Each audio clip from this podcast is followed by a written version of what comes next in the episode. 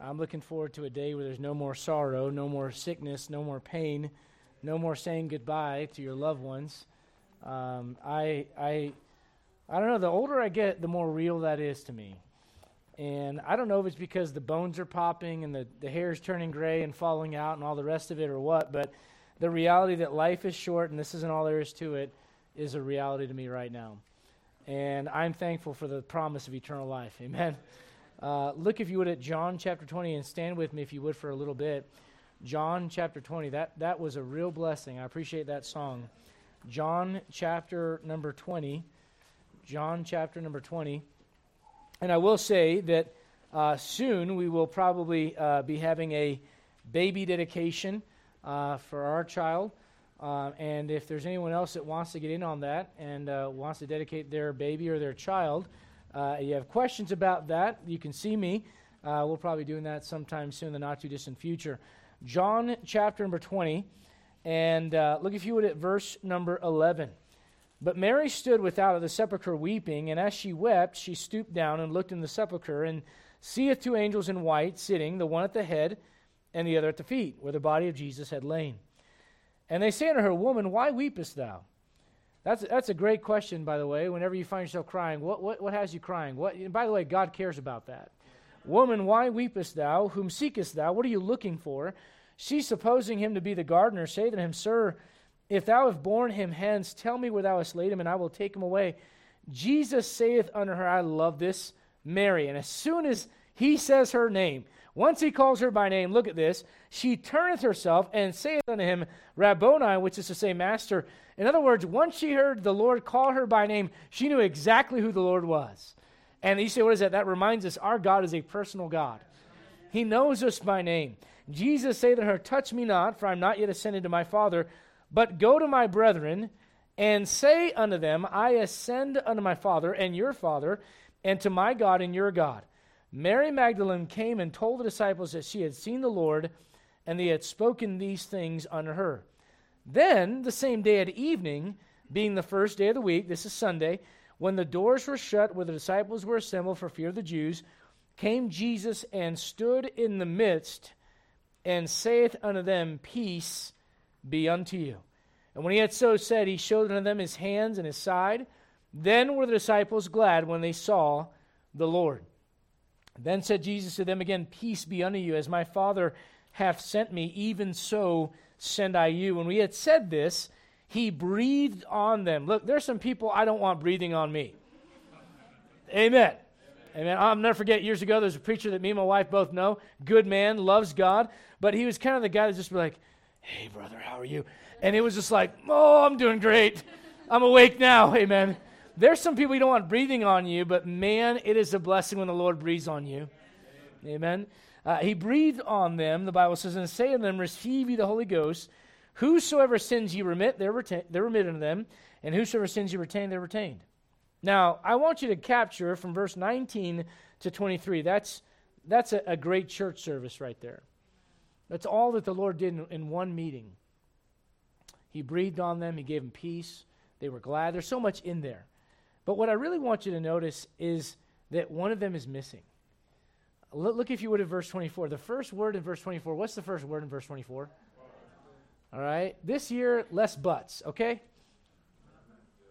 Less, less uh, disjunctive conjunctions in our lives. In other words, less God is working, God is working, God is working, God is working, but I wasn't there. It says, But Thomas, one of the twelve, called Didymus, was not with them when Jesus came. The other disciples therefore said unto him, We have seen the Lord. But he said unto them, Except I shall see in his hands the print of the nails, and put my finger in the print of the nails, and thrust my hand into his side, I will not believe. Now, you may get on a Thomas and go, What a jerk, doubting Thomas. But can I show you something in verse 26? And eight, after eight days, again, his disciples were within, and look at this. And Thomas was with them. You say, What do you think? Well, what do you think happened to Thomas in a week's time? I think Thomas heard everything that God did. And I think Thomas experienced a little bit of FOMO, the right kind, the fear of missing out. I think Thomas saw that they came and they go, man, it was a great thing. You don't know what you missed out on. It's, it was awesome. It was glorious. You ever been you ever been in a situation where like the one time you miss something is when everything's amazing? And everyone has to tell you about how amazing it was. And they're like, oh my God, no, no, no. And they go, oh, I'm so, that's right, you weren't there. I think Thomas experienced the right kind of fear of missing out. And if I can encourage you this year, I know it sounds weird, but I, I would encourage you at least in, in one way be like Thomas. In one way, be like Thomas this year. Learn to experience the fear of missing out for the things that actually matter. Let's go to the Lord in prayer. Uh, brother Tim, happy anniversary. If you'd open us up in a word of prayer, brother.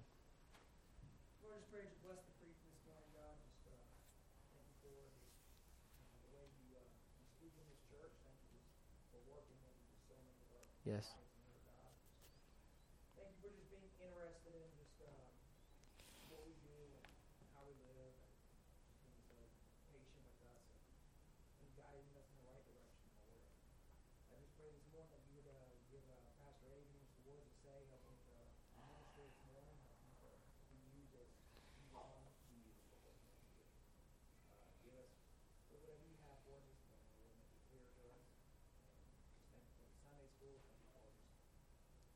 God, Lord, we could just talk about things for, for much longer than this, just all the things we have in our life that we should be thankful for, God. Amen. Be seated. Now, that term, the fear of missing out, I really never heard FOMO until about, uh, I guess, a year and a half or so ago. And I heard that thing, and, and I, I, I, as the, the year was uh, turning into 2023, and I was just thinking about how often we miss out on being where God's at. And here's how we live as Christians. look, if you're not saved yet, there, there's a huge fear that you ought to have. And the fear that you ought to have is what's going to happen to me when I die? I don't mean the shell. The shell of you is going to go in the ground. I mean the real you, the soul. Jesus says, What shall it profit a man if he gain the whole world and lose his own soul? You ought to be afraid of that. It, but if you're saved, that fear is kind of aside now. You, you ought to have a different kind of fear. And, and, and listen, the reality is this as carnal human beings, we don't like being the odd one out. I don't like being the one that, you know, listen. And by the way, this is not just something for carnal things like, you know, a party or this or that. Preachers have FOMO too. You know, I can't stand whenever I was gonna, I was planning on going to, you know, some preacher's meeting or something. I don't get to go, and then I get a call from someone. They go, "Man, the Spirit of God." Oh, it moved in that place. It moved like it's never moved before. And man, you could just feel the Spirit of God moving, and the music was amazing, and this was awesome, and 20,000 people got saved. And oh, Adrian, you just missed a great man. Thank you for rubbing it in. Right? You know, the, the reality is none of us like being the odd man out. We don't like looking at pictures, which is why social media is so dangerous in this respect, and looking at things, and everyone's enjoying their life. Everyone's got a boyfriend but me. I'm going to die an old maid. You're 18. You will not die an old maid. Right? But, but there's that fear of missing out. And so I see everything that's going on out there, and I just feel like I, I want to be a part of all of that. And let me just say this much uh, that's a real thing. It's psychologically a term they came up with in 2004. Here's what it is it is the feeling of apprehension that one is either not in the know or missing out on information, events, experiences, or life decisions that could make one's life better. FOMO is also associated with a fear of regret, which may lead to concerns that one might miss an opportunity for social interaction, a novel experience, a memorable event, or a profitable investment. It is characterized by a desire to stay continually, listen to me, continually connected with what others are doing and can be described as the fear that deciding not to participate is the wrong choice. In other words, man, they're going, I gotta go. Oh man, I just, I feel like all I've done, I've been sick for a week and all I've done is watch everybody else go do this and go do this, and I'm just missing out, right? And let me tell you this the people that invented social media understand this very well. The way that you get people constantly connected, constantly looking, is because they want to be part of what's going on. And let me just say this God made us to be social creatures. I'm not saying that's all bad, but can I say this much? That kind of fear can have a devastating effect on your mind, your heart, your health, and yes, your spiritual walk with God. And, and, and I, I would say this the two greatest motivating things I know in, in people, in human nature, is fear and love. If I know what you're afraid of and I know what you love, I will know exactly what makes you tick. If I can figure out what you're afraid of and what is you're motivated by, I know exactly what gets you up in the morning. And, and, you know what God is looking at? God is looking at what you're afraid of missing out on and what it is you love because those two things are connected. Here, the Lord goes to this woman. and He shows up in the garden. He goes, Hey, go tell your brethren that I'm going to go to the Father and tell them, listen, this is, how it's exactly how it's going to go down. And he gets them prepared for him showing up. You know what God does in your life throughout the week, or what you ought to be doing? Is allowing God to prepare you to bring you to this place so God can show up in your life in a supernatural way and work in your life. And let me just say this much you ought to fear missing out on that for all the FOMO that goes on. I just wish I would go to that event. Wish I could be at that party. Wish I was had that family. Wish I had that wife. Wish I had that husband. Wish I had. That. You should say, man, I wish I could be where God wants me to be. I recently was talking with somebody. I go, man, I just really, really want this thing. I, I prayed about it. I, how do I, how do I get past this? I finally said, look, the only way I can get past this is go. Maybe God doesn't think you can handle that right now. So instead of being afraid of missing out on that, trust your Father and say, Lord, you must know what I need. I will not fear missing out on that anymore. I'd rather fear missing out on your perfect will for my life. Fear is like water. It can sustain you and keep you alive, or it can destroy everything around you if it's not tempered right. You know what fear? You know what water does? Water keeps you alive. Go, go, go a, a week without water. You start to hallucinate all kinds of stuff. It's not good for you. You need water. I mean, I mean, water is life. You know how I know? Because coffee is life. Amen. And you can't make coffee without water. So there you go. You know what I'm saying? You need water to, to sustain you. Water is, is what cleans you. Water is what uh, satisfies your thirst.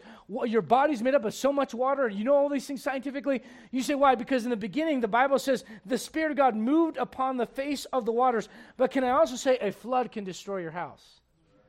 A hurricane can destroy your property. You see, you see, fear is not in and of itself a bad thing. It's what it is that you're afraid of that makes it a problem. Because the Bible talks about something called the fear of the Lord. I'll never forget one time I had some guy got up and goes, Well, the fear of the Lord just means reverence and respect. No, no, no. The Bible says it is a fearful thing to fall in the hands of the living God. That means fear. Look, look, my kids, you should, well, I just think you should just love God. He's your heavenly father. My children love me. But when they're not doing right, they should fear me. Amen? Uh, uh, what was that? I don't know what's going on over here, but I'm not sure what that is. But I'll, everybody pray for Bella right now. Amen?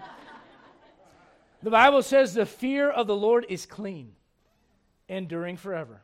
The Bible says, Come, ye children, hearken unto me. I will teach you the fear of the Lord. It must be taught. The fear of the Lord is the beginning of wisdom. It sounds to me like this thing called the fear of God is a positive thing for our lives. The fear of the Lord is the beginning of knowledge, but fools despise wisdom and, dis- and instruction. Then shall they call upon me, but I will not answer, God says in Proverbs 1. They shall seek me early, but they shall not find me, for that they hated knowledge and did not choose the fear of the Lord. It must be chosen in our lives, it must be taught in our lives. It is something that will be the beginning of wisdom and knowledge. It will help and preserve our lives to fear the Almighty God.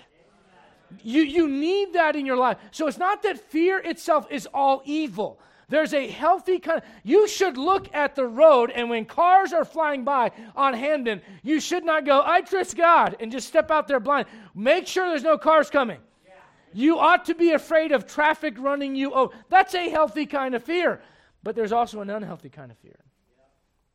And I believe this so much of what we consider to be fear of missing out, I believe be unhealthy. Here, here's some verses that kind of look at the effect of fear, the wrong kind of fear in your life. How about the first time the word afraid shows up in your Bible? You know what it is? It's God, it's man running from God. Adam said, I heard thy voice in the garden, and I was afraid because I was naked and I hid myself. And Saul said unto Samuel, I have sinned, for I transgressed the command of the Lord and thy words, because I feared the people and obeyed their voice. Proverbs, the fear of man bringeth a snare, but whoso putteth his trust in the Lord shall be safe. Matthew chapter number 8, Jesus says this Why are ye fearful, O ye of little faith? Listen, there's a healthy kind of fear and there's an unhealthy kind of fear. There are some things that you should not be afraid of missing out on. And you should not live your life in a social media vacuum where you look at everyone else. That's one of the, the worst things about social media is all you do is watch everybody else live their life. That's not you living a life. That's you spectating, watching everybody else live theirs. All right, but what I'm talking about is getting away from that and going, okay, God, what I do want to be afraid of with the fear of the Lord is, Lord, I don't want to miss out on what matters to you. Would you not say that anxiety is a problem in our society today? Some people are on medication for it. I'm not picking on anyone for that. But I'll say this much anxiety is an issue in our society today. An estimated 31.1% of U.S. adults experience any anxiety disorder at some time in their lives. Let me just say this if you have an anxious spirit, you should consider asking where that spirit came from because it's not from God and, and I want to be very careful how I lay this out, and I don't want, you know, I, I'll be very careful because some people will hear something in church and they'll run a million miles with it without actually thinking about what's said. I did not tell you if you're on medication to stop it. I'm simply saying in society as a whole, there are some things you cannot completely fix with a pill. They are spiritual and deep and emotional and complex because you are a complex being. And when there's anxiety in your life, something you ought to do as a believer, because you're not lost anymore, so you shouldn't just go, whatever they say works. You should stand back and go, God, what do you say about this? Where did my anxiety, why am I anxious? Why am I filled with fear? And God, not the right kind of fear, not fearing you, not fearing missing out on what you want from me, but just fearing everything that's going on, not being in control. This anxiety, God, where did it come from? I'll tell you where it comes from. It's called the spirit of fear. The Bible says God's not given us a spirit of fear, but of power and of love and of a sound mind. The world is constantly sucking the spiritual life out of you. Constantly. By redirecting the two things that will motivate you your love, your passion, and your fears. If the world can redirect your passion and your fears, you will stay in a perpetual cycle of constantly just going through the motions of life and listen to me very carefully, missing out on what God wants for you. The party, the crowd, the money, the bills, the 401k, the changing of diapers, the sleepless nights, the investments, the stuff, the people. Just, I mean, my, yesterday I was, I was studying in my, my uh, uh, bat pastor cave, you know, my little office in the house, and I'm studying there, and I get a phone call, and it's from my wife, who is upstairs. yes. How can I help you? uh, so I need you, I need Ariana, and I need Emma right now. I'm like, oh, Lord, have mercy. The dogs got into the garage and tore up all. Anybody else have overflowing trash right now? Anybody from like the holidays? All right, anybody at all? I, I live out in the country. It ain't like in the city where they, you put your can out by the street. Like they come like once every 40 years to pick up our trash. All right, and, and so we're waiting for the holidays. You all these boxes and presents and all, all that. It just builds up, and so I can't throw any more in the can. So automatically it defaults to the garage. Well, I've got little people in our house who I love so much, and what they've learned to do is shut the door this way. Bam! And so what happens over time is that little locking device, that little mechanism that actually shuts the door, falls out of the door after being thrown a thousand plus times. So now, when you shut the door, the basset hound that has learned if I just stick my head there, it'll open the door. And so that dog ran in there and led the rest of the dogs to a revolt. You say, what did they do? They ran in there, they found the trash, and they thought it was holiday. They thought it was Christmas, man. They were excited. They were just tearing in that stuff. They tore the whole. And then after they started tearing in the trash, they realized, no, this is my trash. You're taking a piece of my trash. No, this is my. And they started fighting with each other. So then I get the blessed phone call from my blessed wife, and she goes, uh, honey, they're now uh, uh, biting at each other over the garbage. You know what made me think of? Human nature. Biting each other over the garbage. You know why some of you are struggling? Because you just, ah, I gotta be there, and they had something, and I wasn't there, and they had this going on, and they got a boyfriend, they got a girlfriend, and they have this, and they have, and I have, and they have a better husband, they have a better wife, and they just look at that, and I just wish I could have that. And the Lord's just going, you need to calm yourself down, and quit tearing into other people's trash. I had no idea how I could turn that into something spiritual, but there it is. I wasn't happy yesterday. I'm like, stupid dogs and stupid trash, and the, the, the door doesn't shut. And the Lord's like, you could use this for a sermon if you just quit being an idiot. I'm like, okay, Lord. but can I, can I say that Thomas missed out? Thomas missed out. Look back, if you would, at verse number 24. But Thomas, one of the what? You know what his identity is? You belong with these people. These are your people. Well, I, you know, I'm not a fisherman and I'm not a tax collector. Yeah, yeah, yeah, yeah. Okay, but that doesn't matter because for the last three and a half years, you have broken bread with them. You have eaten with them. You've slept out under the stars with these guys. Man, you have raised the dead. You've healed the sick. You've cleansed the lepers. You've done supernatural things. Those are your people. And for whatever reason, Thomas wasn't there. People speculate, you know, was he busy? Was he you know, doing something with his business? Was he working? I have no idea. I do think this. I think Thomas got to a place after everything that took place in his life, after the, the, the, the failed, uh, the failures of the disciples and failed expectations and maybe even depression because their, their, their master had died at the hands of these wicked, evil people. Maybe after all that, Thomas was just like, you know what? I'm checking out. I'm done. Ever been there? You know what's amazing? The last thing you need to do is avoid being around God's people when you're like that. And yeah, that's exactly what you want to do in your human nature. Kind of withdraw yourself and isolate yourself. And you know what's interesting about this? Look, if you would at verse number 19. You know what Thomas missed out on? And I appreciate that he at least had enough sense to come back a few days later and go, if he's going to show up this time, I don't want to miss it. The moral of the story this morning is not, you're bad because you don't come to church enough. Nah. The moral of the story is look, whatever it is in your life that you're missing out on for God, church or otherwise, learn from Thomas and go, I'm done missing out. I'd rather be afraid of missing out on this than being afraid of missing out on what the world. L- listen, what if the economy uh, dumps tomorrow and the market crashes and there goes your 401k? We'll all be poor together. Amen. And if you can't afford a 401k, like, shoot, I've been poor the whole time, doesn't matter to me.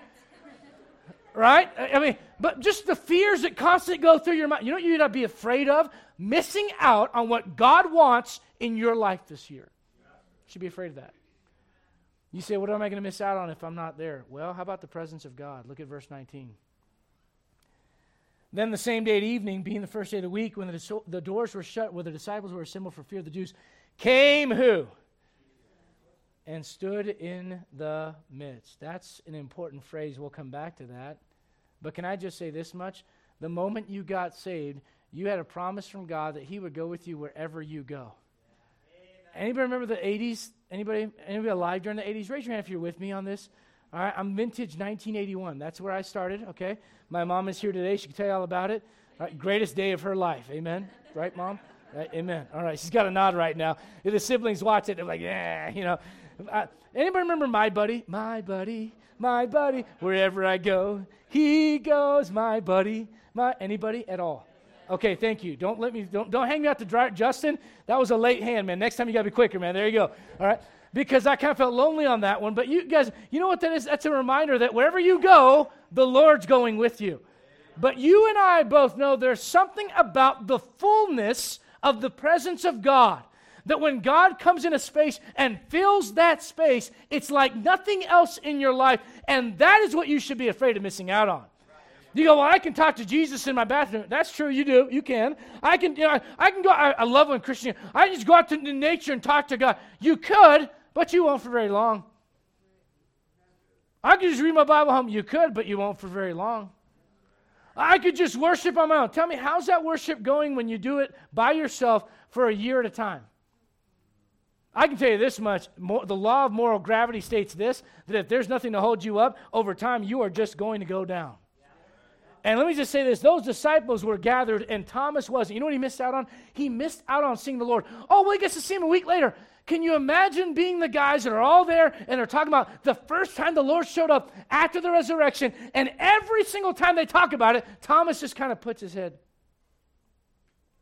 You see why? Because he missed out. He said, Oh, I can get to it later. Can I say this much? Later never comes for that opportunity. I'm thankful that he's there eight days later. Praise God for that. But he missed out on that. That was special. It was the first time he showed up to his disciples after the resurrection. And Thomas would never be able to say, I was a part of that. You ought to be afraid of missing out on some things in your life that matter to God. How about the presence of God, the fullness of His? You know, we just got done uh, celebrating Emmanuel, God with us. What a great name for our Savior. Amen. God with us. Listen, man sins in the garden, and prior to that sin, man walked with God. And after that sin, the Bible says, then began men to call upon the name of the Lord. In other words, God, we want you to show up. They had to do that because it was no longer as easy as it was before sin. Before sin, Adam was in the garden. He'd walk there, and God would stand right by him, and they would talk to one to the other. What an amazing thought. Then, after sin enters the picture, men began to build altars and to sacrifice and to say, God, if you're there, will you show up? And then God would show up and it would be a supernatural thing. And listen to me, you got saved and God put Himself inside of you. What a blessing. But you also know this the Bible says to be filled with the Spirit, which means this sometimes you are not. And when you're not, you miss out on the fullness of the presence of God. You say, what's the big deal if I miss a church service? Well, Thomas missed that when he missed out on seeing the Lord. God shows up to Jacob and wrestles with him. God shows up to Abraham. God shows up for Noah and gives him instruction on saving his family. God shows up to Isaac, to all these Old Testament characters. The Bible says in, in Joseph's story, when Joseph was sold into slavery, that the Lord was with him. And then when he was in the prison, the Bible says that the Lord was with Joseph in the Aren't you glad that regardless of where you're at, God can go with you? But there's something special about coming to a place where everyone's just waiting and anticipating the Lord showing up. And that's what Thomas missed out on. Come with me, if you would, to Matthew chapter number 18. Matthew 18. I believe in rightly dividing the Bible. I'm very well aware that Matthew 18 is before the resurrected Savior, and so it's technically Old Testament. However, one of the things you find out that the Lord does is in under the Old Testament, before he dies, he gives instruction on what things are going to be like after he's gone. Uh, for example, he tells them, uh, If I go away, uh, I will come again unto you, and I will not leave you comfortless. I'll send the Holy Spirit. He tells them that. Uh, he tells Nicodemus in John chapter 3, before a man could even be born again yet, he tells him, You must be born again. How about that? And so I believe in rightly dividing the Bible. However, I don't want to ignore the fact that sometimes, even before the Lord's resurrection, before his death and resurrection, under the Old Testament, he goes, I'm looking forward to when I'm no longer going to be here. I want to leave you with some New Testament instruction. Here may be an example of this. Uh, Matthew 18, look if you would at verse number 15. Matthew 18. Moreover, if thy brother shall trespass against thee. Oh, could Christians write books about brothers trespassing against them? Right? If thy brother trespass against thee, go and tell him his fault between thee and him alone. And if he shall hear thee, thou hast gained thy brother. But if he will not hear thee, then take thee with thee, uh, uh, take with thee one or two more, that in the mouth of two or three witnesses every word may be established. And if he shall neglect to hear them, tell it unto the now, now go down, if you would, to verse number 20. For where two or three are gathered together in my name, there am I in the what? Isn't that exactly where Jesus showed up in John 20, in the midst of them? You know, you had there, you had a little church service. No, they didn't have a building. They had doors. Listen to me. They, they had the doors closed because they were afraid of the outside elements. Can, can I just point this out? There are two ways to deal with fear. You can run from what you're afraid of, or you can run into it with God's courage and God's help. They were there with the doors closed for fear of the Jews. I don't know, maybe that's why Thomas didn't want to associate with them It's a theory. I can't prove it. But maybe Thomas was so afraid that he said, you know what? I don't want to be there when they get arrested. I want to be doing my own thing. I can't prove it, but maybe that's it. Here's what I can tell you one group was afraid and they still moved forward. And one guy by himself was the outsider looking in.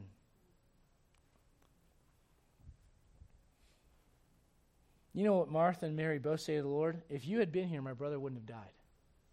You know why? Because in the presence of Jesus, no one dies. In the listen to me very carefully. In the presence of Jesus, there's life. You know why you ought to want the presence, the fullness of the presence of God in your life this year? Because He is life. He is eternal life. Listen to me, He is abundant life. The, the, the apostles in Acts chapter 5, uh, they're told to go and speak the words. Go, stand, and speak the words of this life. Can I say this? This life, the Christian life, it's the best life. You know, I don't want to do around my kids, oh, being a pastor is so hard. It is the best job in the world. I love it. Does it mean it's always perfect? No. Does it mean there's some people that are just mean sometimes? Yes. Does it mean there's some people you pray would go away? I'm just kidding. I'm not doing that. But uh, there yes, there's problems. But I, I, hate being around pastors that pass on to their children this woe is me attitude like, man, it's just so hard. God did not need to call me into the ministry. He did not need me. He doesn't need you. We've got the, this life, the Christian life, it's the best life. The light, the opportunity to serve God, to do something that matters for eternity in the lives of. How many people's lives have you affected for bad? How many people's lives can you affect for good? Listen, I look over my life and the words I've said and the things I've done and the people I've hurt, and I go, man, thank God I can redeem some of that by leading people to Jesus Christ. This life is the best life. No one died in his presence because he was life. You know what Joshua needed to hear from the Lord? I will be with thee. he tells him that more than once. You know what God tells Solomon? I will be with thee. You know Jesus says to his disciples, I will not leave you comfortless, I will come to you. He says, Peace I leave with you, my peace I give unto you. Not as the world giveth, give I unto you. Let not your heart be troubled, neither let it be afraid. In my Father's house are many mansions. If it were not so, I would have told you, I go to prepare a place for you. And if I go prepare a place for you, I will come again and receive you unto myself, that where I am, there you may be also. You know what I see in that verse, besides the promise of heaven? I just see that God desires to be with his people. And you know what happens? Something supernatural takes place when we get together. And you know what God says, man, I want to show up. There's nothing like a song service where the Lord shows up. Man, nothing like that. Nothing like a service where, man, everyone's in tune with what the Spirit of God's saying in their lives, and I could fumble through the verses and get the illustrations wrong and get the verses out of context or out of order or whatever, and still God moves in spite of the instrument that's there. There's nothing like when God shows up in His fullness. Moses goes up on a mountain, and he comes off that mountain a little bit differently than when he went up. His face shone so brightly, they had to put a veil on. What did God? Someone go, Man, why are you smiling so much? It's just good to be saved. Man, why are you just like, it's kind of, why are you always like, you know, what's this? Well, I just, I'm just thinking about all my sins and how they're all covered under the blood of Jesus Christ. You go to work tomorrow and go, man, why are you so cheerful? You getting a raise or something? Oh, man, I got a raise or I got closer to Jesus Christ yesterday at my church service. Man, I, I tell you what, I, I, I like the idea of our name being New. I know it has nothing to do with marijuana, by the way. New Heights. Someone, someone from outside our church, oh, Colorado, New Heights. No, that has nothing to do with it. We just want you to get closer to Jesus Christ without the drugs. Amen. The, the Lord wants to bring you closer to Him. He desires that fellowship with you. Do you desire that as well? Do you know what God never does? God never misses out. He's always where he needs to be. And you know what God's never God's never like, oh my goodness, oh no, they weren't here. I can't be I can't be myself if they're not here. It doesn't work that way with God. It's, it works exactly that way with us. When you miss out on God, you're not who you should be. So what should I fear missing out on? Oh, I'm missing out on the presence of God. How about this? How about being reminded of the price that he paid? Look, if you would, at John chapter 20. Go back to John 20. And look, if you would, at verse number 20. You know you need reminders of? What stuff costs. You know what kids will say? Oh, Dad, it's only 300 bucks. oh, in that case, let's buy it. You know? Oh, but this dress is only $90. $90 Good Lord, ninety dollars a lot of money. I, I could I could buy I could buy a lot of stuff with ninety dollars. You know how many Happy Meals I could buy? Happy Meals with ninety dollars. You go, that's garbage. Well, the dress will be out of style in a few years too. We're even. Every once in a while, you need someone to remind you of the value of something. Do you realize when you don't buy anything and everything's given to you, you don't realize the value of it? Like, like um, you know, these Joe, I'm sure you experienced this growing up in your house and parents buying you things and then you move out. and It's kind of not the same, is it? And then poor Joe. Look at isn't that sad? He's just so sad right now. It's like, man, I don't want to grow up. I'm a Toys R Us kid. I mean, he wants to go back to his childhood. I can see it right now. And, and like, you know, your parents buy you food. Food is awesome. Food keeps you alive. And you go out to eat with your parents, they just buy it. Go to college and your friends are hanging out, you know, and, and, and your meal may even just cost. I remember going to Olive Garden was a poor, broke Bible school student. And back then, all you could eat Olive Garden uh, salad and breadsticks was five bucks. And, and listen, I'm no longer with my family, now I'm with my friends. And it's like, okay, let's split up four ways. I'm like, oh, okay. You miss someone paying for you. Amen. You're so anxious to get out of your house and build your own way and, you know, have your car and your apartment and everything else. And then you get out there and like, man, being an adult stinks. Got to pay for everything. And then you realize, man, I know this. I went through this as a, as a young adult. How did my dad, on an E6, E7 salary, pay for six kids, food and school and all the rest of it? Private school, food. All, how did he do that? I learned the value when I had to start being reminded of how much things cost. Are you with me? Look, if you would, at verse number 20. You know why it's so important that you do what you're doing this morning? The world is not going to be a constant reminder of the sacrifice of Jesus Christ in your life. Coming here with your brethren will. Look, if you would, at verse 20. And when he had so said, he showed them his hands and his side. Well, what is he showing them? He's showing them scars. He, he's showing them something that we would look at and go, man, that's, that's kind of ugly. He, but he's going, look, I want you to see this. These are the things that Thomas goes, unless I put my finger in them, I'm not going to believe it. You know why Thomas has that kind of attitude? Because Thomas wasn't there when the Lord showed up and said, I want you to take a good look at what it cost me to give you life. I want you to be reminded. Of, you know, it's a great picture of the Bible says we're the body of Christ. And all of us are different members. And just because you're a foot doesn't mean you should say to the hand, hey, hand, I don't need you. All right? I'll do all the running. I don't need you anymore. Well, the hand could say, well, I do all the catching and I don't need you anymore. He gives the illustration in 1 Corinthians 12 about the members of the body and how all of us are different members, but it's one body. Do you know what the Lord is doing when He goes, look at my hands and look at my side? He's showing us that for eternity, He will be imperfect to make us perfect. And in addition to that, you know, it's like it's like coming to church and going, "Ew, I see some flaws in Tim's life." Oh, we were all bundled up in that building. It was like you know, 30 degrees below zero, and Tim comes in a t-shirt. I'm like, "There's the Alaska guy." like you know, you get around God's people, you go, "Oh, they got a problem with their mouth. Oh, he's got a problem with go- oh, they got a." Pro-. And the Lord's going, "Yeah, I just want to remind you, yeah, you got a problem too." I'm showing you some flaws here to remind you what you're all about. You know what the Lord did when He brought those disciples together? He reminded them the price that He paid to make it possible for them to have what they were going to have. I'm sorry, but there's no convention or conference or meeting or place of gathering outside of a local church where you're going to go and be reminded of that. You know why God designed this? You know why this is so special?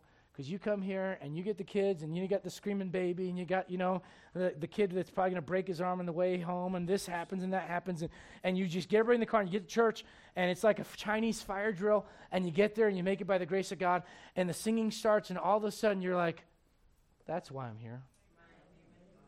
That's what it cost. One of Warren Buffett's most famous quotes is Price is what you pay, value is what you get.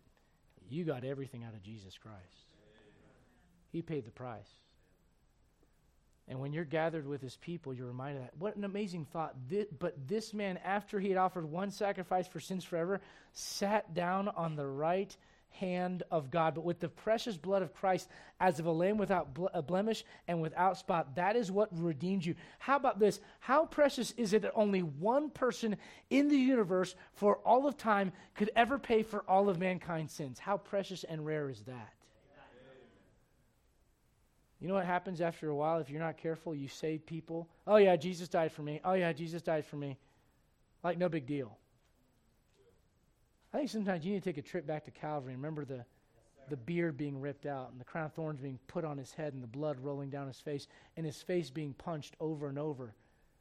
And then taking a purple robe and putting it on him and mocking him and putting a fake scepter in his hand and bowing before him and spitting in his face and ripping his clothes off and putting a cat of nine tails on his back and ripping the skin off his back and the blood pouring down and throwing that mangled body on a cross to where his own mother could barely recognize him, looking at that and remembering the reason he did that was because of your dirty, filthy, wicked sins. And for mine too. But you know what happens if you lay out? You miss out on what God's doing and where God shows up, you forget about that.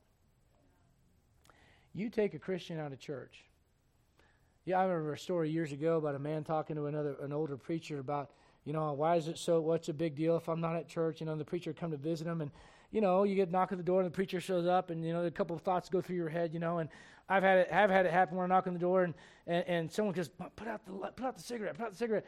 Hey, don't worry about it. I've smelled that before. Don't worry about that. It's fine. You know, put out this, uh, turn it off. You know, whatever. Listen, preachers are nothing. They're just people like you are. But this preacher showed up, and this man's, you know, sitting down in his chair, and they're talking. He goes, "So what's been going on?" Well, I just don't, you know, I just don't feel it right now. I just don't see why it's so important. He said, "Preacher, I wish you could just tell me why it's so important. Everyone's always telling me why it's so important. People getting on me, why aren't I there, and this and that." And they're sitting by an old-fashioned fireplace, and they got some coals in the fireplace. And that preacher says, "Can I, can I borrow one of those coals?" He goes, "Yeah, you sure can." He takes it out, and he puts it out there on the side, and he just watches it for a minute. And the man goes, Oh. And the preacher looks back and goes, You get it? See, that coal, when it was sitting there in the midst of all those other coals in that fire, it was doing its job. You take it out and isolate it by itself, and it's nothing. You know, any of us are without Jesus Christ, we're nothing. Without me, ye can do nothing. I can do nothing, and without him, I am nothing. He's the resurrection and the life, the way, the truth, and the life, the good shepherd. And man, he is, he is the I am of the I ams. That's my Savior. But when I look at me, you know, I look at, I look at an incomplete individual without him. I am incomplete without the image of Jesus Christ in my life being refined on a daily basis. And furthermore, I'm a nothing without you. It's the way God designed it. Thomas missed out. I'm being reminded of the price the Lord paid. Can I say this? Thomas missed out on the pleasure of the Lord. Look at verse 20. Then were the disciples. Can I say this? God doesn't want you being miserable, all right? This idea that like Christianity is like, you know, oh, praise God from whom all blessings flow. Praise Him, all creatures here below. Pray, like, like you should have some life and enjoy the Christian life. You ought to be able to laugh every once in a while and not look like you're constipated when you come to church. You ought to be able to enjoy the Christian life. That's what God designed it for. He does not want you to be a, just, just constantly in this, this mindset of the only way to be spiritual is to be miserable. Where's that in the Bible? I understand there's a time to mourn. There's also a time to dance. Not like this either, all right? Don't, don't get carried away. Do you understand what I'm talking about? There's a time for everything, and I understand that, but you ought to have some pleasure in your life. The problem is, most Christians look for their pleasure in this world. If I can just binge watch for season number 27 of my favorite show for 10 hours and my kids leave me alone, I would have pleasure. If I could just sit there and watch 24 hours of anime, if I could just do this, if I could watch NFL Network for 10 hours, listen, listen, if you could just get whatever you thought you would make you happy, you would not be happy. The only way to be happy is to be happy in the Lord if you want it to last. You know what it shows me here in verse number 20? When the disciples saw the Lord, the Bible says, then were they glad. You know what you got to have in your life? Some pleasure. The Bible says, serve the Lord with gladness, come before his presence with singing. Listen, listen, there are two ways to deal with fear not show up, or show up anyways, even when you're afraid. And let me tell you something. I'm reminded of the fact that God sent Caleb and and Joshua with the other men, those 12 men that went to spy on Canaan, and 10 were bad and 2 were good. You know the old song? You know the story. Caleb and Joshua come back and they say, We can do this. Right. We can do this. You're going to tell me Joshua wasn't afraid? How many times God tells him, Don't be afraid, don't be afraid, don't be afraid, don't be afraid, don't be afraid? You don't tell someone that's not afraid, Don't be afraid. You know, I tell them, quit, don't, don't, okay, when you go there, don't jump off something 10 feet tall. When you do this, you say, well, I don't want to break any other arms or limbs, okay? I tell him that because I know that's a possibility. I would never waste my breath doing that with, you know, for the most part, I didn't have that issue. Anyone that tells you girls and boys are the same, they've lost their ever loving mind. They're not the same unless you send them to re education camps called schools where they try to make them the same. Okay? They are not the same, they are different.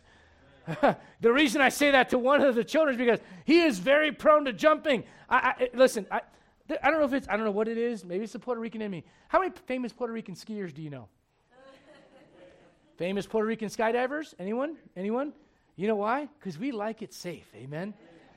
We like it on the ground where we can dance. Amen. I'm not jumping out of a plane. Are you out of your mind? But I've got a child that would absolutely do that. So I say to that child, hey, don't do that. That thing that you want to do, don't do that. God's looking at Joshua. He goes, You want to be afraid? Don't be afraid. Joshua and Caleb go in, they see the land, and they come back, they go, We can do this. We be able. You know what the other men said? We be not able. And you know what they did? They spread their fear among everybody else. I, I love it when someone doesn't have enough courage to do something. They're not content with just leaving their fears in themselves. Right. You should be miserable and afraid with me, Tim. Because then I will feel better about me. Are you with me? Those 10 men that came back, you know what their problem was? They were afraid they would not trust God and they missed out and they did not go in the promised land. I'll tell you, some of you right now, your, your fear is keeping you from what God wants in your life. And you are going to miss out. And God doesn't want you to be in that situation.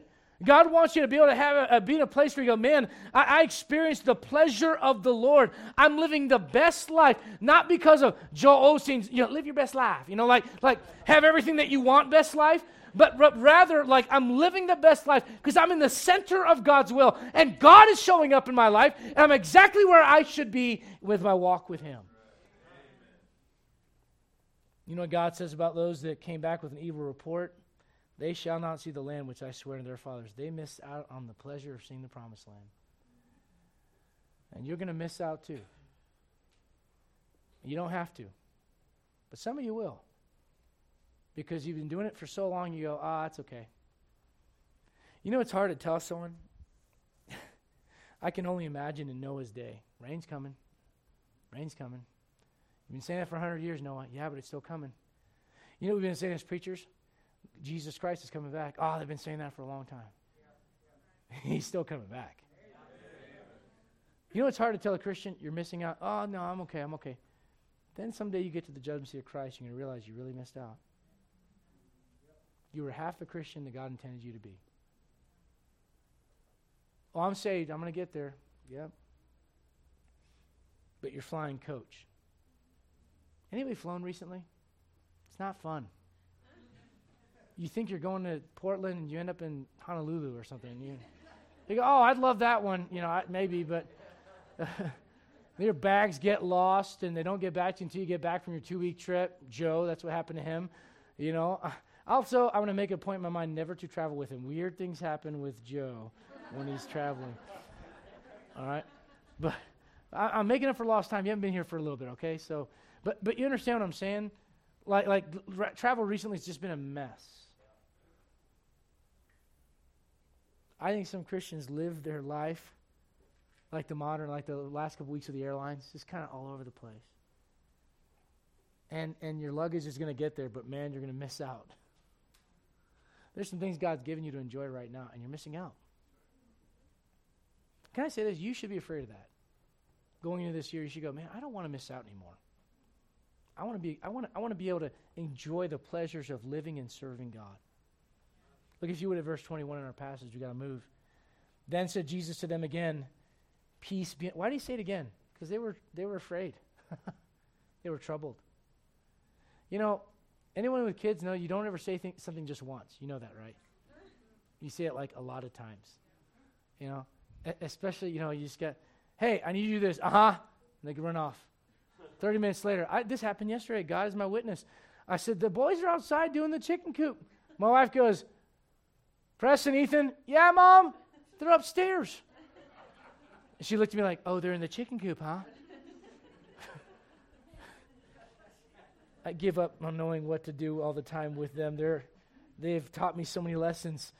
But, but can I point out to you in verse number 21? He said it twice. He said peace more than once. And then in verse 22, or sorry, verse number 21 rather, you know what he says? He says, As my Father has sent me, even so send I you. Can I ask you a question? What are you here for? What's your purpose? You know what you miss out on when you live your life unto yourself and you don't do what we're doing right now? And you don't make this a priority in your life like you ought to in 2023? Do you know what you miss out on? Being reminded of why you're here. What are you doing? Like, like serious, ask yourself, what is my purpose right now in life? Do you know what the Lord had? The Lord had an exact plan. The moment that He was born into this world, He had an exact plan about where He was going to go and what He was going to do to fulfill the Father's will for our salvation. You have an exact. You realize God has an exact plan for you. Do you know what part of that plan is? Is Him sending you out. There's a sign over the door that says you are now entering the mission field. Can I ask you? I don't mean to pick on you. I'm not trying to beat you over the head with this, but who have you tried to talk to about Jesus Christ this week? Who have you tried to win to Jesus Christ? You know, kids come back from summer camp, and I was with them, man. I was passing out tracts all the time. And then I realized recently I haven't been doing it as much, and the Lord just smote my heart and said, What is wrong with you? Why are you here? You're taking up space if you're not doing something to tell people about Jesus Christ. You go, well, that's just a little too harsh. I don't know, but the, the Lord showed up. He didn't just tell him, hey, live your best life. Be happy and do what you want. You know what he said? As the Father has sent me, so send I you. And if you're saved, you've been saved for 20, I've been saved for 20 years. I know my Bible. Great. Who are you telling Jesus uh, about Jesus Christ? Well, I, have been going to church and I've been raised in it and I know it and I, I'm on a good clip. Wonderful. Praise God. Who are you telling about Jesus Christ? Where are you going to go this week, specifically with the purpose of telling someone the good news of how Christ died for them? Well, preacher, I mean, I'll, I'll, get, I'll fit it in there somewhere, and there is the problem. You'll fit in there somewhere. You know why you're missing out? You know why you're not a part of that? Because oftentimes you're just missing this. You know what this reminds you of? The need to go out and do that. You know the old song, So Send I You? It's written by a woman named Margaret Clarkson, who grew up in Toronto. And she wanted to go to the mission field, and she couldn't because of a disability. And so in 1954, she was up in some coal mining area trying to, to work and was very isolated and very lonely. I think she said in her memoirs that she had found like three Christians that she knew at that time. There was no Bible believing church to attend, just isolated, isolated, isolated. And she was so down about the fact that she could not go to the mission field. And she said this I experienced deep loneliness of every kind mental, cultural, particularly spiritual. I found no Bible teaching church fellowship and only one or two isolated Christians in those years. Studying the Word of God one night and thinking of the loneliness of my situation, I came to John chapter 20 and I read the words, So send I you. And she wrote this song, So send I you to labor unrewarded, to serve unpaid, unloved, unsought, unknown, to bear rebuke, to suffer scorn and scoffing. So send I you to toil for me alone. So send I you to bind the bruised and broken, or wandering souls to work, to weep, to wake, to bear the burden of a world of weary. So send I you to suffer for my sake. So send I you to loneliness and longing, with heart a hungering for the loved and known, forsaking home and kindred, friend and dear one. So send I you to know my love alone. So send I you to leave your life's ambition, to die to dear self, self will resign, to labor long in love where men revile you. So send I you to lose your life in mine. So send I you to hearts made hard by hatred. Is that not the world in which we live? To open eyes made blind because they will not see, to spend, though it be blood, to spend and spare not. So send I you to taste of Calvary. That was 1954. Nine years later, she wrote a second version of that song. I didn't know this. I thought it was pretty cool.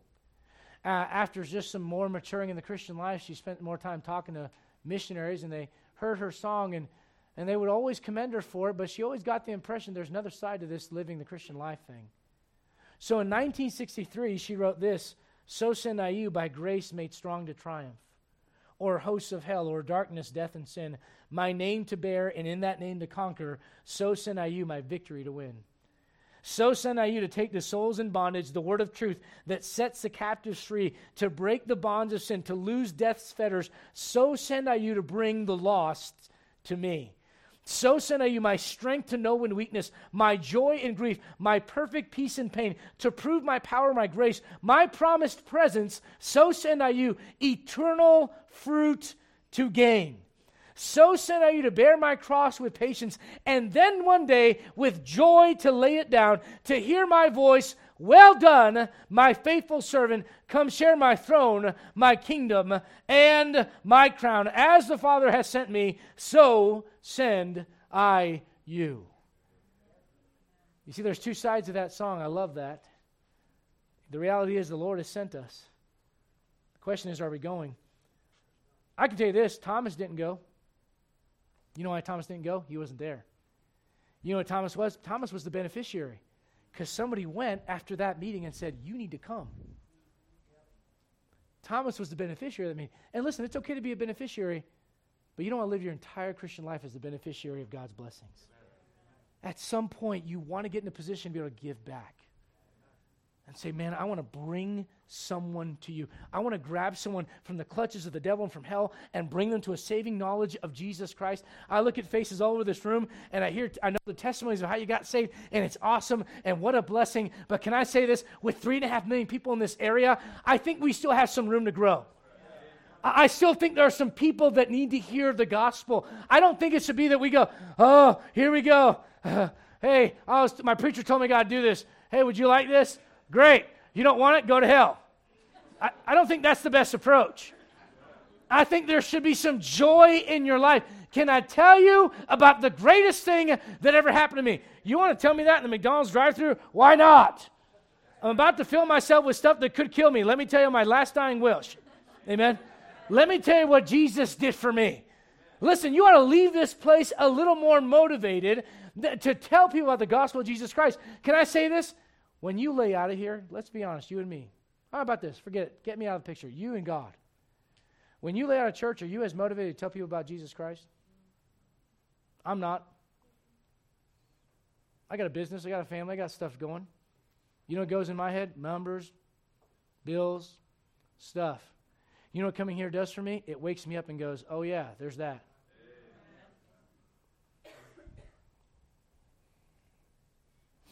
Look, if you would, at verse number 22.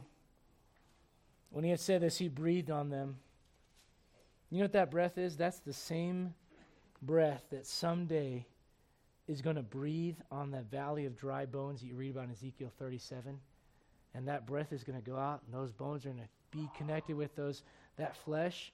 All right? And there's going to be new bodies raised from that, that valley of dry bones. You know what that breath is? It's the same breath that breathed into the nostrils of man the bread of life, and man became a living soul. You know what that breath is? That breath is the breath that breathed on these words and inspired them so that you could have God's words for you to lead and guide your life. You know what you need? You need God to breathe on you every once in a while. I, I said it earlier, and I'll say it again. There's some people I don't want breathing on me. Amen? I like personal space. When you get too close, it's kind of like, mm. You know, yesterday, I tell you, it was the funniest thing. I'm going to tell my wife because she picks something all the time, so it's my turn now. And so yesterday, I was eating jalapeno chips. Number one, strike one. Shouldn't be gorging on chips. I know. This year, I'm going to eat less chips. I already broke that one, right? Jalapeno chips. I mean, and then, and I'm putting sriracha on this pork thing with coleslaw with jalapeno chips, and I'm dipping the chips in the pork with the slaw. And it's just, I mean, it's amazing. It's everywhere, man. And then I came over and I was like, I was like, hey, she goes, you need to go brush your teeth before you hold that baby or me. Burn her face You want to hear something funny? 30 minutes later, she's eating jalapeno chips. and then she says something to me, I said, whoa, whoa, whoa. You best go brush those teeth. What's good for the goose is good for the gander, amen. Hey, look, there's some people I don't want breathing on me. All right? Even someone I love, if they need to brush your teeth, br- brush your teeth first. You know what I love about the Lord? The Lord is always clean. And when He breathes on you, there's a purpose for it. You know what they missed out on? They missed out on. The, listen, they, He breathes on them. They receive the Holy Ghost. I know we're on the other side of the cross. I get all that, but but there's a there's a picture there. You need to get filled with the Spirit of God. You know what happens when I, I, I, believe what should happen in your life when you gather with God's people, just another just another church service like any other day, God shows up and he breathes on you and he fills you. So you can keep fighting the battle. Some of you are facing some real battles in life right now. Some of you are facing battles in marriage. Maybe with your kids. Maybe at work maybe in your own walk with God to, to, to fight some sin off in your life. I don't know, but you're facing some things. You can't do it on your own. You need to be filled with the Spirit of God. The Lord brings you here, and He brings you here on the side of a bank, and, and the Word of God goes out in your life, and it's almost like the, the eyes open up again. And, and, and listen, you know, you say, what is it? It's power. It's power. But ye shall receive power after that the Holy Ghost has come upon you.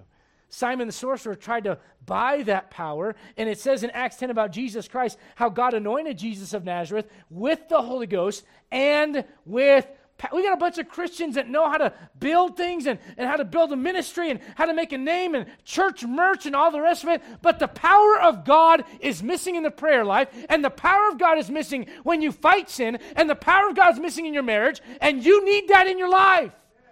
And you don't get it by living an, like an isolated, isolated life, like an island all by yourself. God brings you here. He brings the Word of God in your life, and He breathes the words that are spirit and life into you, and He goes,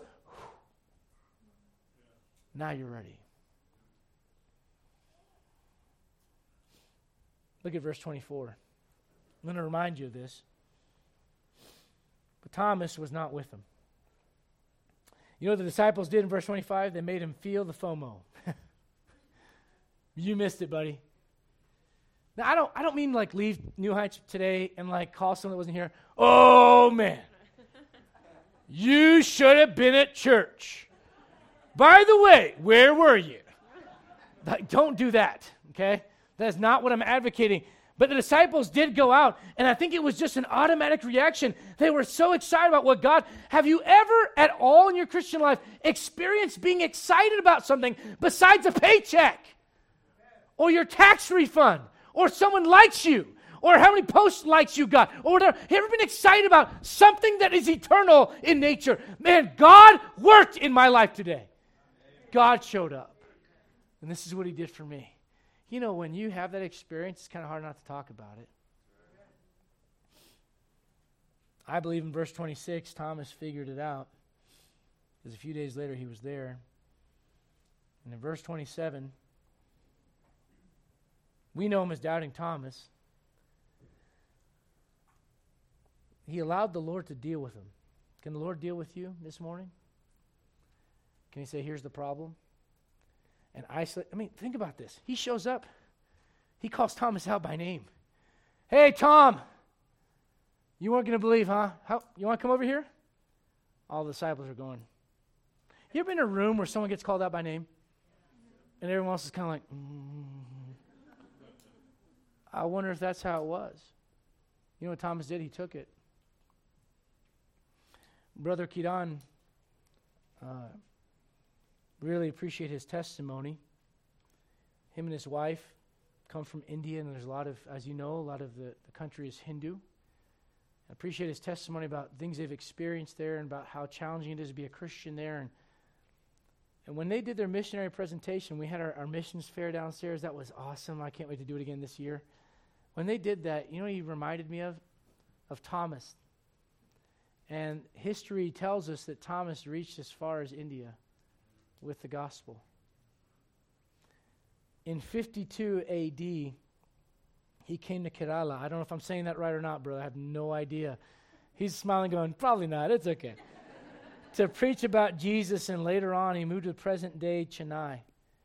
In 72 AD, he was killed, and he was buried by his disciples with a place to mark his tomb. You know what that tells me?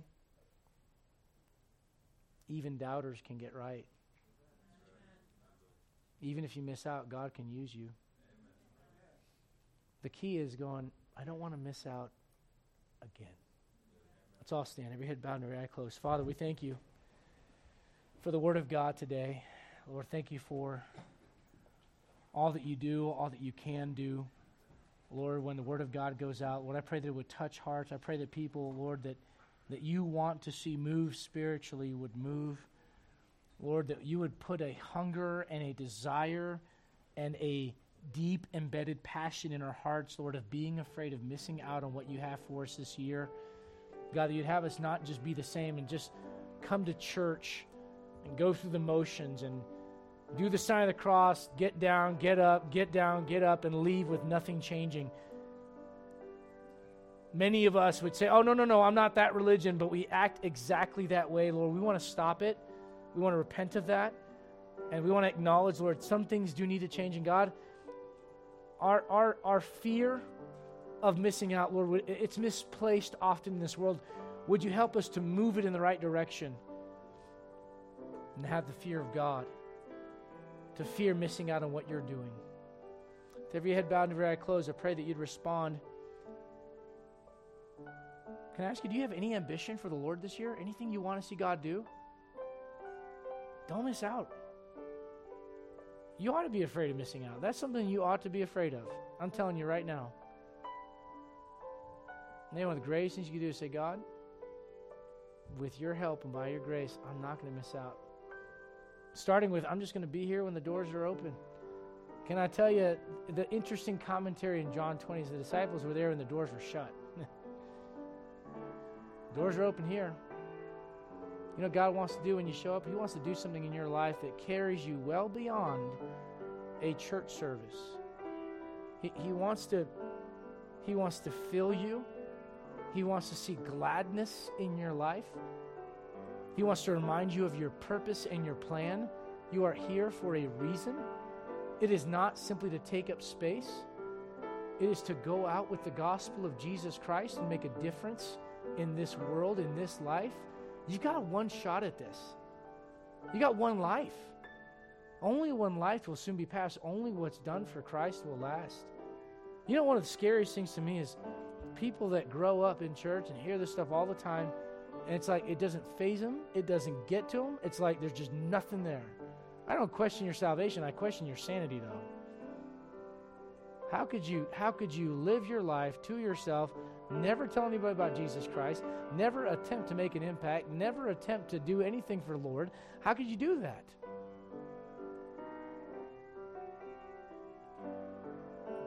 I want to hear him say, Well done. had a Facebook memory pop up of my mentor and good friend Billy Haas. Saw his face, missed him. Prayed for Cindy. All I could think of is, man, if he could tell us right now what he's seeing and what he's experiencing.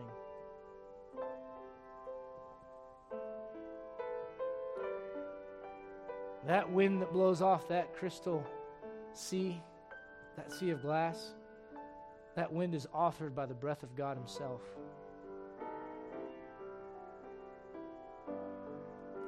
I think He would tell us live every day to your fullest for Jesus. Maybe let God, ask God to break your heart for people.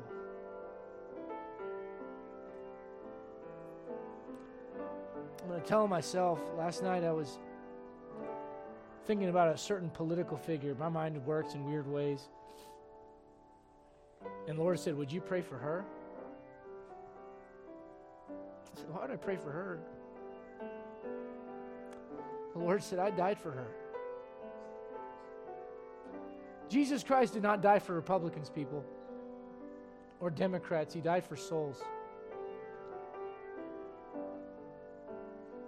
Maybe you should ask God to break your heart for people. Everything out there, man, so much of it is a facade. Pretending to have purpose, pretending just going after something in life. But then you're done. And what did you really do? Here's a man named Jesus Christ 2,000 years ago, lived for, not for himself, but for three and a half years, poured himself in a short ministry, short life, poured himself into the lives of others. At the end, gave his life. We're still talking about him today. What a legacy.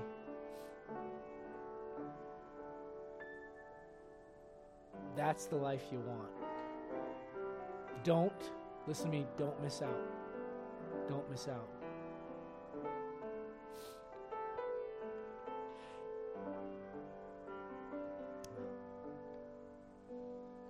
Man, thank you for coming in today. I want to encourage you this year to all the resolutions you got. I'm not saying they're all bad. There's probably some great ones in there. Maybe be resolved to to be more fearful of missing out on what God wants for you than on what the world is offering. And, and I pray that would maybe change your outlook and hopefully change your life as you go into this new year. Let's go, Lord, in prayer. Thank you for being here. I want to invite you back Wednesday night at uh, 7 o'clock. Uh, we'll be gathering around the Word of God again, and we'll get back into uh, finishing up our series uh, on music. Uh, as we started that months ago, we'll, we're going to finish that up and start a new series after that. I want to encourage you to be here. And then the kids are back in DBC uh, as well. So uh, let's go to the Lord in prayer. Don't forget to pray for one another, especially those that have been sick and struggling with all of that. all right. Uh, let's see here. Carlos, would you ask the Lord's blessing on what we just heard?